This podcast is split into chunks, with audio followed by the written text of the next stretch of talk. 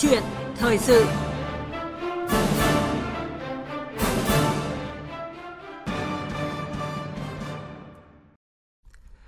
Thưa quý vị và các bạn, tại lễ khởi công xây dựng trung tâm đổi mới sáng tạo tại khu công nghệ cao Hòa Lạc cuối năm ngoái, Thủ tướng Chính phủ Nguyễn Xuân Phúc đã khẳng định đổi mới sáng tạo đã trở thành chìa khóa thành công, quan trọng nhất trong chiến lược phát triển kinh tế xã hội của hầu hết các quốc gia.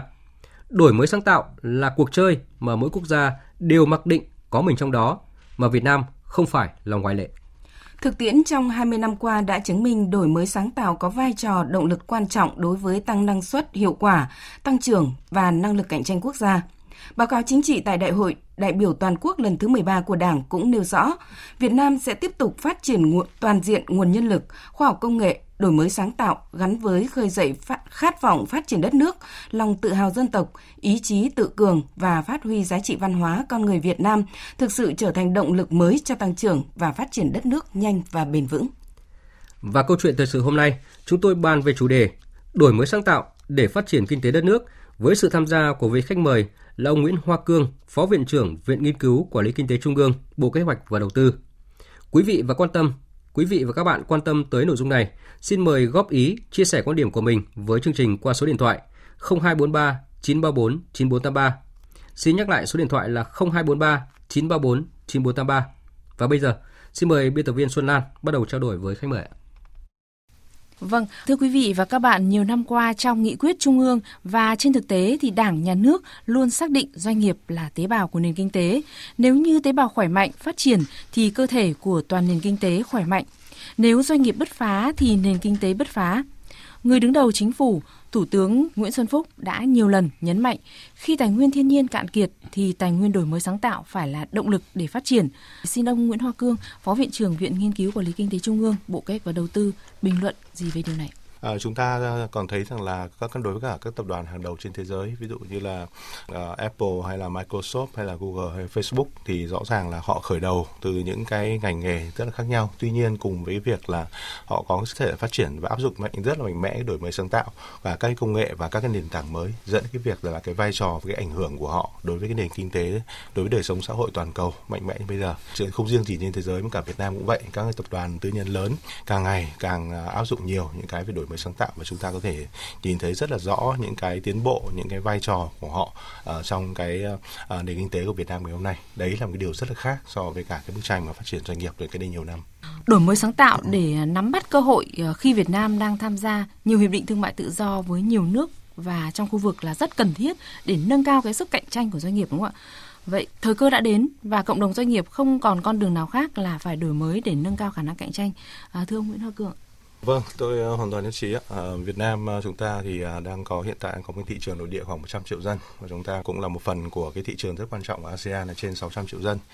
Chúng ta cũng đều biết rằng là Việt Nam hiện nay thì có lẽ là xuất khẩu hàng hóa dịch vụ đến khoảng trên tới 230 thị trường và cũng là thành viên của 16 cái hiệp định thương mại tự do. Trong cái 16 hiệp định thương mại tự do này thì có cái hiệp định uh, tiến bộ uh, đối tác xuyên Thái Bình Dương CPTPP nó là một cái hiệp định rất là quan trọng bao gồm mà, mà đây là một cái thỏa thuận liên kết 11 nền kinh tế châu Á Thái Bình Dương cho nó chiếm khoảng trên 13% tổng GDP toàn cầu. Nhưng mà gần đây hơn thì chúng ta cũng đã là thông qua và cũng là ký kết cái hiệp định ASEP. Thì đây có lẽ là được uh, coi như là cái hiệp định uh, thương mại tự do lớn nhất thế giới với cái tổng trên dưới chiếm khoảng uh, tổng 30% GDP. Nhưng mà tôi nghĩ rằng có lẽ ở đây chúng ta không chỉ nó là thành cơ, mà đây thực sự đây cũng là thách thức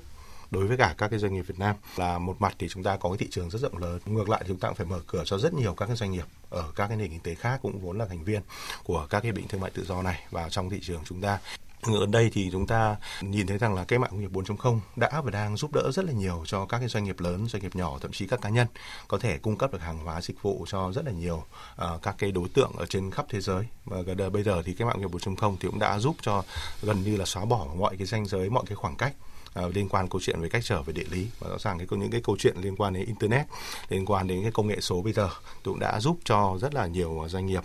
uh, để có thể là đổi mới sáng tạo. Thì chúng tôi nghĩ rằng là ở đây thì cái doanh nghiệp uh, phải thực hiện uh, những cái uh, đổi mới sáng tạo cả về quá trình sản xuất cũng như là về cách thức cung cấp sản phẩm dịch vụ qua các mô hình kinh tế mới ví dụ kinh tế chia sẻ hay là các cái nền kinh tế nền tảng. Vì vậy cho nên là đây cũng là một cái tuy rằng chúng ta có một cái thách thức lớn hơn nhưng mà chúng ta cũng có những công cụ mạnh hơn rất là nhiều để làm sao chúng ta có thể phát huy và tăng cường cái năng lực cạnh tranh của mình và chúng ta nhìn thấy rằng là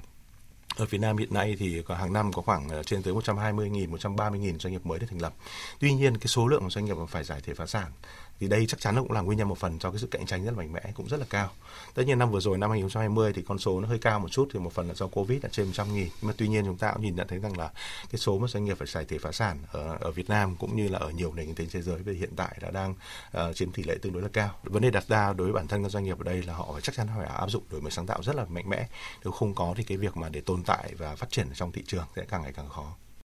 À, những năm gần đây thì chỉ số đổi mới sáng tạo toàn cầu của Việt Nam đã liên tục tăng và năm ngoái thì đứng ở vị trí thứ 45 trên 126 nền kinh tế, dẫn đầu nhóm quốc gia có thu nhập mà trung bình thấp. Nếu như trước đây 70% đầu tư cho khoa học công nghệ là từ ngân sách nhà nước, 30% từ doanh nghiệp thì nay là 50-50.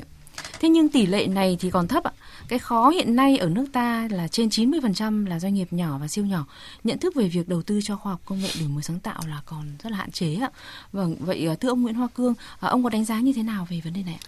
Ờ, vâng, cái việc mà Việt Nam chúng ta đạt được cái um, chỉ số đổi mới sáng tạo toàn cầu ở năm 2020 là cũng bằng với năm 2019 và cũng là một cái tiến bộ hơn rất nhiều so với cách đây nhiều năm. À, chúng ta là đứng đầu trong cái nhóm 29 nước uh, thuộc cái nhóm uh, thu nhập trung bình thấp. Thế thì bản thân cái uh, tổ chức uh, đánh giá chỉ số đổi mới sáng tạo toàn cầu cũng uh, muốn đánh giá Việt Nam là một trong cái, uh, các cái ví dụ thành công nhất và là cái quốc gia có sự tiến bộ nhất trong top 50 quốc gia trong cái đánh giá của cái ờ, ờ, chỉ số đổi mới sáng tạo toàn cầu.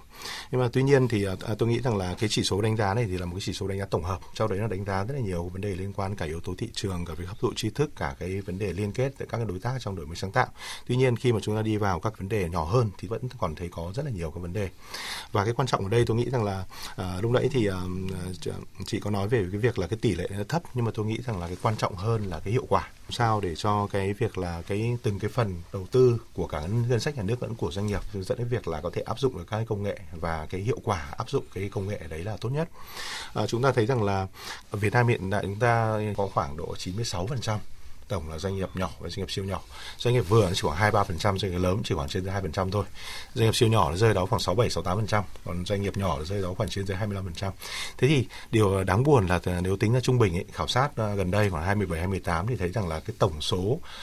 ngân sách dành cho cái uh, hoạt động nghiên cứu phát triển của các doanh nghiệp Việt Nam nó chỉ rơi khoảng 0,3% doanh thu. Như vậy nói rằng là ngân sách cái kinh phí cái khoản tiền mà các doanh nghiệp Việt Nam dành cho các hoạt động đổi mới sáng tạo thực sự vào và khoa công nghệ nói chung thì thực sự rất là ít. Thứ nhất là về cái việc là tiếp cận tài chính của các doanh nghiệp thì còn nhiều khó khăn. Chúng ta đều thấy rằng là phần lớn các doanh nghiệp uh, nhỏ vừa thì quy mô rất là nhỏ, tài sản thế chấp không có. Vì vậy cho nên là có một cái đánh giá nói rằng là nó chỉ khoảng độ trên dưới 30% phần ờ, số doanh nghiệp Việt Nam là có khả năng tiếp cận đến nguồn tín dụng chính thức của ngân hàng. Như vậy 70% còn lại là phải à, trông chờ các nguồn tài chính hoặc phía phi chính thức hoặc các nguồn tài chính khác. Như vậy rõ ràng là cái nguồn tài chính để làm sao cho các doanh nghiệp có cái khả năng uh, áp dụng và mua uh, và áp dụng công nghệ thực sự là rất là khó khăn. Vấn đề thứ hai là cái khả năng liên kết giữa các cái doanh nghiệp chúng ta trong chuỗi giá trị toàn cầu rất là thấp. À, trong chiến lược phát triển kinh tế xã hội 10 năm giai đoạn 2021-2030 cũng xác định phấn đấu đến năm 2030 là tỷ lệ doanh nghiệp có hoạt động đổi mới sáng tạo của nước ta đạt 40%. Như vậy cần một hệ thống chính sách, một không gian thuận lợi cho việc nảy mầm đổi mới sáng tạo như đề nghị của bà Sarah Peterson, đại diện Liên minh sáng tạo và phát triển quốc tế.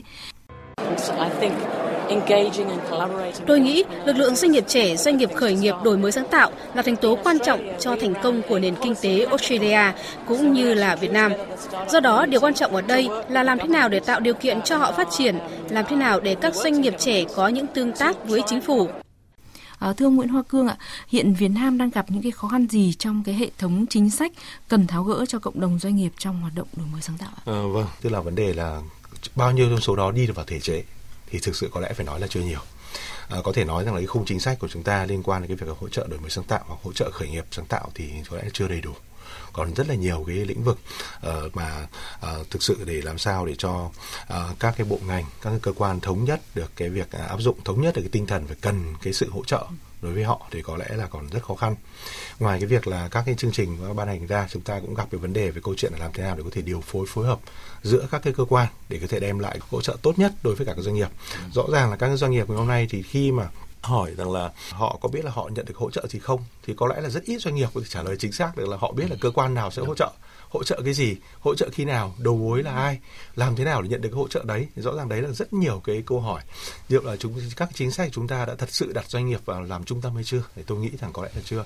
Có rất là nhiều các cái chương trình, kể cả liên quan đến mảng khoa công nghệ, thì trước khi chúng tôi góp ý, chúng tôi nhận thấy rằng là đây là những chương trình rất quan trọng. Nhưng mà tuy nhiên, trong toàn bộ nội dung dự thảo thì không có một chữ doanh nghiệp nào cả thế thì đôi khi là mình cảm nhận thấy cũng đúng thực sự là cũng cũng cảm thấy rất hơi hơi hơi ờ, không được vui lắm khi mà nội dung toàn bộ cái tinh thần mong muốn là cái chính sách đấy là làm sao cho là hỗ trợ doanh nghiệp. Nhưng cuối cùng thì không nhìn thấy doanh nghiệp ở chữ là vai trò, không nhìn thấy doanh nghiệp ở chữ đối tượng. Chưa nói đến chuyện là doanh nghiệp là cái người cung cấp dịch vụ để cũng góp phần hỗ trợ cái đấy chẳng hạn, thì đấy rõ ràng là là cái vấn đề rất là lớn. Vì vậy cho nên đấy tôi nghĩ rằng là cái toàn bộ cái tư duy đấy phải cần được thay đổi trong quá trình mà hoạch định xây dựng những cả các cái chính sách. Chưa nói đến câu chuyện là để thực sự là để triển khai để các cái chính sách được tốt và hiệu quả.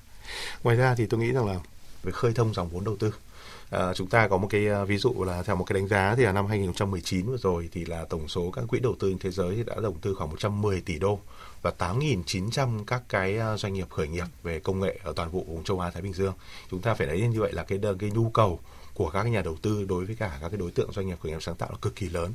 Như vậy tôi nghĩ rằng đối với Việt Nam chúng ta là nói riêng cũng như là đối với nhiều nền kinh tế à, đang phát triển nói chung chúng ta có lẽ là không quá lo ngại về chuyện là làm thế nào để có thể có được những dòng vốn đầu tư từ quỹ đầu tư. Nhưng vấn đề là làm thế nào để chúng ta có các cái dự án chất lượng để có thể thu hút được cái nguồn vốn đầu tư đấy. Ngoài ra thì tôi cũng rất là chia sẻ ý kiến anh Hiệp lúc nãy từ vấn đề về câu chuyện là chấp nhận rủi ro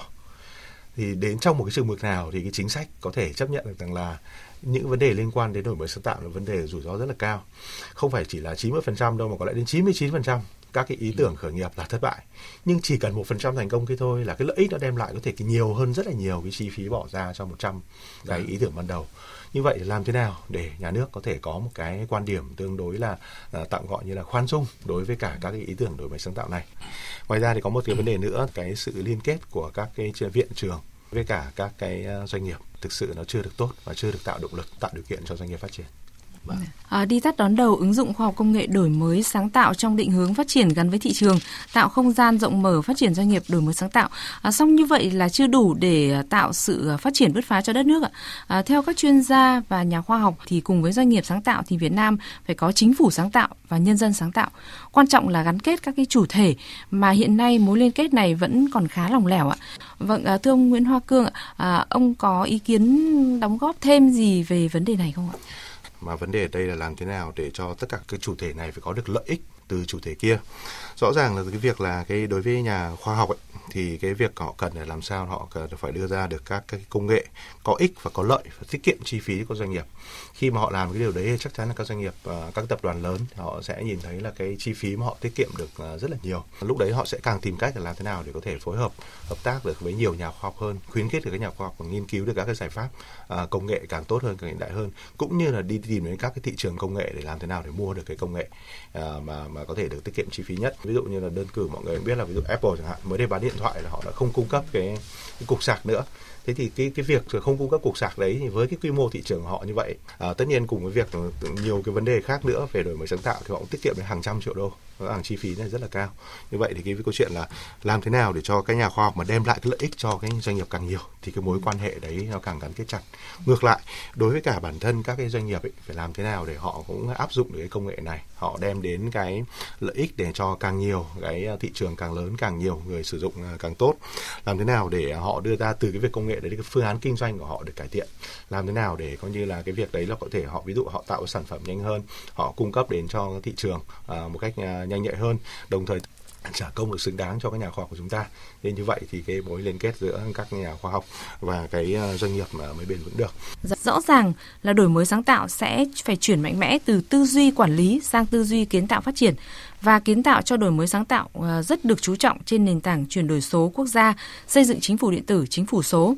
Và Thủ tướng Nguyễn Xuân Phúc trong nhiều cuộc họp đã đề cập đến một thực tế là chi cho khoa học công nghệ của Việt Nam hiện chỉ khoảng 0,44% GDP, khá thấp so với bình quân của thế giới là 2,23% GDP.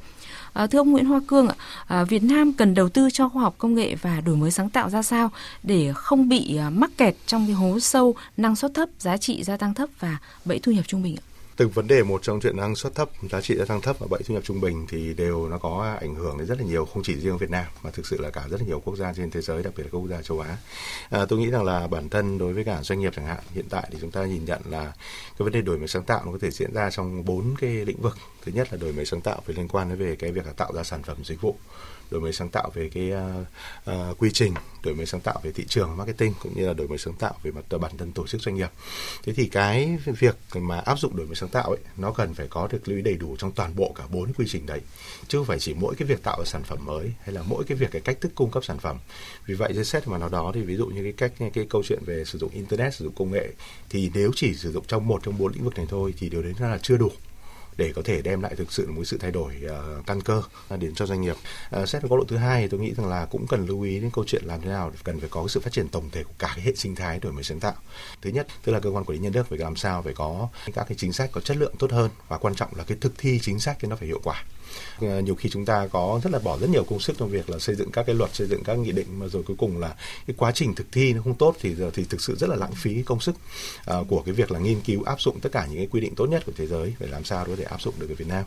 Thành tố thứ hai đối với cả các cái viện nghiên cứu các trường đại học thì đây phải là cái nơi mà làm sao có cái việc là nghiên cứu cũng như là đem lại cái việc là thương mại hóa các cái kết quả nghiên cứu này. Đồng thời cũng phải là cái nơi mà tạo ra được cái nguồn nhân lực có chất lượng tốt nhất. À, bối cảnh bây giờ là bối cảnh cái mạng nghề 4.0 rõ ràng cái việc làm bây giờ, các cái kỹ năng của người lao động bây giờ không còn là cái kỹ năng của ngày xưa nữa nếu mà chúng ta không có những cái đào tạo đối với lao động của chúng ta thì bản thân lao động chúng ta sẽ tụt hậu trong chính cái thị trường trong chúng trong chính cái nền kinh tế của chúng ta. Cái vấn đề thứ ba đấy là cái liên quan câu chuyện các quỹ đầu tư uh, cũng như các nhà đầu tư. Lúc nãy thì tôi có ví dụ một số các số liệu liên quan đến cái đầu tư khu vực rồi. Thì tôi nghĩ rằng là uh, cũng rất là mừng hiện tại Việt Nam cũng có ngày càng nhiều các cái quỹ đầu tư quan tâm đến các cái thị trường về uh, các cái doanh nghiệp uh, khởi nghiệp đổi mới sáng tạo của chúng ta. Uh, tuy nhiên thì nếu mà xét được góc độ khu vực ấy, ở Đông Nam Á thì hiện tại hiện Việt Nam chúng ta mới chỉ chiếm khoảng độ ờ, đứng thứ ba. Ờ, trong số các cái thị trường uh, được ờ, nhận vốn đầu tư của Đông Nam Á rõ ràng là chúng ta uh, vẫn còn ở sau khá là nhiều các cái uh, thị trường ví dụ như Singapore hay Indo trong khu vực Đông Nam Á chưa nói đến các cái thị trường khác uh, trên uh, thế giới. Vấn đề thứ tư là các cái uh, mạng lưới các cái tổ chức trung gian hỗ trợ, các cái vườn ươm, các cái không gian làm việc chung, các cái tổ chức cung cấp dịch vụ hỗ trợ doanh nghiệp hay là cung cấp dịch vụ uh, hỗ trợ đổi mới sáng tạo. Chúng ta cần phải có lưu ý cái việc làm sao để có thể phát triển được cả, cả về cung lẫn về cầu bản thân các cái tổ chức đó chúng ta cần phải càng ngày càng có nhiều các cái tổ chức cung cấp dịch vụ tốt nhưng mặt khác chúng ta cũng phải làm thế nào để thuyết phục doanh nghiệp rằng là họ cũng cần phải biết để tìm đến những cái người cung cấp dịch vụ chuyên nghiệp để cải thiện được cái năng lực của họ nếu không có nhiều khi là doanh nghiệp họ họ cũng không biết tìm ở đâu và nhiều khi cũng không muốn làm không muốn tìm cái người uh, tổ chức cung cấp dịch vụ để cải thiện cái cái quy trình đổi mới sáng tạo của mình. À, một cái yếu tố nữa tôi nghĩ cũng rất là quan trọng trong đấy cũng uh, có liên quan đến uh, ông Hiệp ở đây tức là vai trò của các cái tập đoàn lớn corporate. Các tập đoàn lớn có vai trò là đặc, đặc biệt quan trọng trong việc làm sao có thể hỗ trợ và tạo điều kiện cho cái đổi mới sáng tạo nó xảy ra và, và phát triển. Họ có nguồn lực về tài chính, họ có nguồn lực về con người, họ có nguồn lực về kỹ thuật và đầu ra họ có cái thị trường rất là rộng lớn. Thì ở các tập đoàn đây sẽ là các cái tạo ra cái điều kiện cực kỳ là thuận lợi đối với việc làm sao để có thể hiện thực hóa được cái đổi mới sáng tạo. À, thêm một vài yếu tố nữa đấy tức là liên quan câu chuyện về bản thân cái cộng đồng khởi nghiệp sáng tạo của chúng ta nữa. À, từ Việt Nam chúng ta cũng rất có thuận lợi là mỗi năm có trên ờ, 100.000 doanh nghiệp, năm rồi là khoảng 120, 130.000. Thế thì cái lực lượng mà những cái người mong muốn gia nhập thị trường mới là rất nhiều. Vì vậy cho nên đây có thể nói đây là một cái tiềm năng rất là tốt của câu chuyện làm thế nào để có thể áp dụng cái đổi mới sáng tạo ờ, vào nhưng mà tất nhiên là đấy là cái tiềm năng còn để cho cái khu vực mà khởi nghiệp đấy thực sự họ áp dụng và đổi mới sáng tạo thì còn là một câu chuyện ờ, rất là dài thì tôi nghĩ rằng là cùng với cái việc là thủ tướng chính phủ cũng vừa mới ký phê duyệt cái chiến lược cái mạng công nghiệp 4.0 đến năm 2030 và, và quyết định 289 vào ngày 31 tháng 12 năm 2020 vừa rồi. Thì tôi nghĩ rằng là đây cũng như là giống như là một cái ờ, một cái văn bản chiến lược hết sức quan trọng đặt nền tảng và giao nhiệm vụ cho tất cả các bộ ngành các cơ quan địa phương làm thế nào để họ phải làm nỗ lực tốt nhất để tạo ra được cái uh, cái nền tảng tốt cho bản thân các cái ờ, doanh nghiệp phát triển và góp phần giúp cho nền kinh tế như chúng ta đặt ra ban đầu làm sao cố gắng thoát sớm ra khỏi cái câu chuyện là năng suất thấp, giá trị gia tăng thấp hay là cái bẫy thu nhập trung bình. Thưa ông Nguyễn Hoa Cương, McKinsey Việt Nam thì đã xây dựng mạng lưới 6 à, trung tâm đổi mới sáng tạo tại Hoa Kỳ, châu Âu, châu Á và dự định xây dựng trung tâm thứ bảy tại Việt Nam. Đến nay thì đã đào tạo được 3.500 doanh nghiệp giúp cho những cái doanh nghiệp này áp dụng khoa học công nghệ hiện đại hơn và thúc đẩy năng lực đổi mới sáng tạo cho các chủ thể. À, đây có phải là mô hình mà Việt Nam có thể học tập trong tiến trình đổi mới sáng tạo và phục vụ phát triển đất nước hay không? Vâng, vậy tôi phải nói ở đây là một câu hỏi rất là hay. Thực ra thì trong cái quá trình mà uh, tham gia cùng với cả lãnh đạo bộ uh, thì uh, nghiên cứu đề án để xây dựng cái trung tâm đổi mới sáng tạo này chúng tôi nhận thấy là thế giới hiện tại đang có rất nhiều mô hình khác nhau. Cái loại mô hình thứ nhất là đơn thuần là từ phía nhà nước chính phủ sẽ bỏ tiền đầu tư và xây dựng các cái trung tâm à, đổi mới sáng tạo. Thế thì cái này nó có ưu điểm là cái à, việc à, các cái trung tâm này nó được xây dựng được theo đúng định hướng của nhà nước và có thể theo đúng mục tiêu. Nhưng mà tuy nhiên lại có cái khó khăn ở chỗ thứ nhất là cái nguồn lực của nhà nước thì nó có giới hạn và cái thứ hai là bản thân nhà nước không phải là cái thực thể, chủ thể trực tiếp làm về đổi mới sáng tạo và hoặc là trực tiếp làm kinh doanh vì vậy cho nên là nhà, để các cái chủ thể nhà nước mà sở hữu 100% và vận hành những cái cơ sở như này thì có lẽ trên thế giới nó không đem lại cái hiệu quả cao lắm cái nhóm mô hình thứ hai thì của các cái tập đoàn mở ra các cái trung tâm đổi mới sáng tạo. Thì đây là cái mô hình rất là phổ biến, ví dụ ở Mỹ, ở Nhật, ở Hàn, rồi ở Đức, rồi ở Anh, ở rất là nhiều nơi. Thì chúng tôi nhận thấy rằng là các cái mô hình này thì có cái năng lực rất là tốt. Bản thân họ là những cái người mà trực tiếp làm đổi mới sáng tạo. Cho nên là cái nhiều khi họ có những cái công việc, họ những cái năng lực họ rất là tốt. Bản thân những cái trung tâm đó thậm chí là một mặt họ tiến hành các hoạt động nghiên cứu phát triển phối hợp các doanh nghiệp phối hợp các trí thức phối hợp nhân tài phối hợp các viện các trường đại học mặt khác họ có thể báo cáo trực tiếp lên các ủy ban quốc hội về việc là thuyết phục với sự cần thiết cũng như là cái vai trò của công nghệ của đổi mới sáng tạo đối với ngành nghề hôm nay để làm sao cho bản thân các cơ quan lập pháp của quốc hội thì cũng sẽ hiểu được và nhận thức được và uh, hiểu được cái vai trò và sẽ mong muốn đưa ra uh, xây dựng các cái luật pháp thể chế để có thể là tạo điều kiện thuận lợi cho cái nền kinh tế. Những cái mô hình này thì có ưu điểm là cái năng lực họ làm rất là tốt nhưng mà cái hạn chế của họ là tức là họ cũng vẫn muốn làm theo cái mong muốn cái, cái lợi ích cái định hướng của bản thân cái cái tập đoàn đó bản thân cái công ty đó. Vì vậy để bảo cái tập đoàn đó bản thân công ty đó mà phục vụ hoàn toàn cái lợi ích chiến lược cái định hướng chiến lược của một quốc gia thì có lẽ cũng là khó. Làm sao mà, mà muốn như vậy thì có lẽ phải tập hợp được rất là nhiều các cái tập đoàn nhiều trung tâm khác nhau. Nhưng mà đấy là để phối hợp để định hướng một tập đoàn đã khó mà làm sao để cho coi như là tập hợp lại tất cả các tập đoàn thì có lẽ điều đấy không đơn giản. Vì vậy cho nên trong quá trình nghiên cứu thì chúng tôi lưu ý đến cái mô hình thứ ba đến mô hình hợp tác công tư. Tức ở đấy làm sao cho là cũng có cái vai trò của nhà nước trong việc là đưa ra các cái định hướng. Nhưng mặt khác thì cái câu chuyện là cái nguồn lực hay là cái người mà đưa ra các cái hoạt động về chuyên môn thì phải là từ phía tư nhân. Đấy mới là cái điều kiện đảm bảo sao cho cái cái mô hình trung tâm đổi mới sáng tạo nó có cái định hướng xuyên suốt và thống nhất với cả cái định hướng tổng thể phát triển nền kinh tế. Đồng thời mặt khác cũng có thể huy động được cái nguồn lực xã hội, nguồn lực từ ờ, khu vực tư nhân và làm sao cho và đưa ra được các cái dịch vụ, đưa ra được các cái hoạt động thực sự có chất lượng và hiệu quả, nhắm đến đúng cái đối tượng nhất. À, Chủ tịch Hồ Chí Minh đã từng nói là một năm khởi đầu bằng mùa xuân, một đời khởi đầu bằng tuổi trẻ. Như vậy thanh niên chính là động lực và là chủ nhân của đổi mới sáng tạo. À, theo Nguyễn Hoa Cương, chúng ta cần có cái cơ chế ra sao để thu hút cái lực lượng trẻ trong quá trình đổi mới sáng tạo của đất nước? À, vâng, tôi nghĩ đây là một vấn đề cũng rất là quan trọng à, đối với cả uh, chính phủ tôi nghĩ rằng là cái điều quan trọng ở đây là làm sao để cho lại các lãnh đạo các cấp của chính phủ như là cơ quan bộ ngành phải cần có cái, cái sự ghi nhận đúng nỗ lực của những cái người trẻ của các doanh nhân trẻ của các nhà khoa học trẻ. Và lại chúng ta cũng uh, đều biết là có bạn uh, Hùng Trần Trần Việt Hùng là founder của cái uh, startup Godhead uh, có lẽ là một cái uh, À, app về lĩnh vực giáo dục đã từng đứng thứ hai trong số các cái app ở trên Apple Store. Thế thì uh, bạn ấy cũng là có lẽ là cái doanh nhân và là nhà khoa học trẻ duy nhất và là trẻ nhất được tham gia cái ủy ban quốc gia về đổi mới giáo dục à, của thủ tướng. Có lẽ là cái ví dụ tốt nhất của việc là ghi nhận cái sự đóng góp của thế hệ trẻ.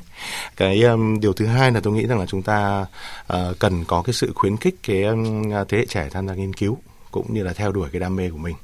để tôi nghĩ rằng là đối với các bạn trẻ thì có lẽ là các bạn cần lưu ý cái điều như thế này. À, có ba cái lĩnh vực. Thứ nhất là quan trọng là bạn muốn làm gì. Cái thứ hai là bạn làm giỏi cái gì. Và cái thứ ba là xã hội cần bạn làm gì. Nếu các bạn ờ, tập hợp được hết tất cả những đặc điểm rơi vào trong ba yếu tố đấy thì các bạn sẽ thành công. À, làm sao để có thể tạo được cái cơ hội tốt nhất để cho các bạn à, được à, thỏa sức à, nghiên cứu thỏa sức phát huy tất cả những cái năng lực của mình để đóng góp chung cho nền khoa học công nghệ của nước nhà đóng góp chung cho nền kinh tế thì có lẽ đấy là cái điều mà tất cả chúng ta đều mong muốn. Xin chân thành cảm ơn vị khách mời đã tham dự chương trình.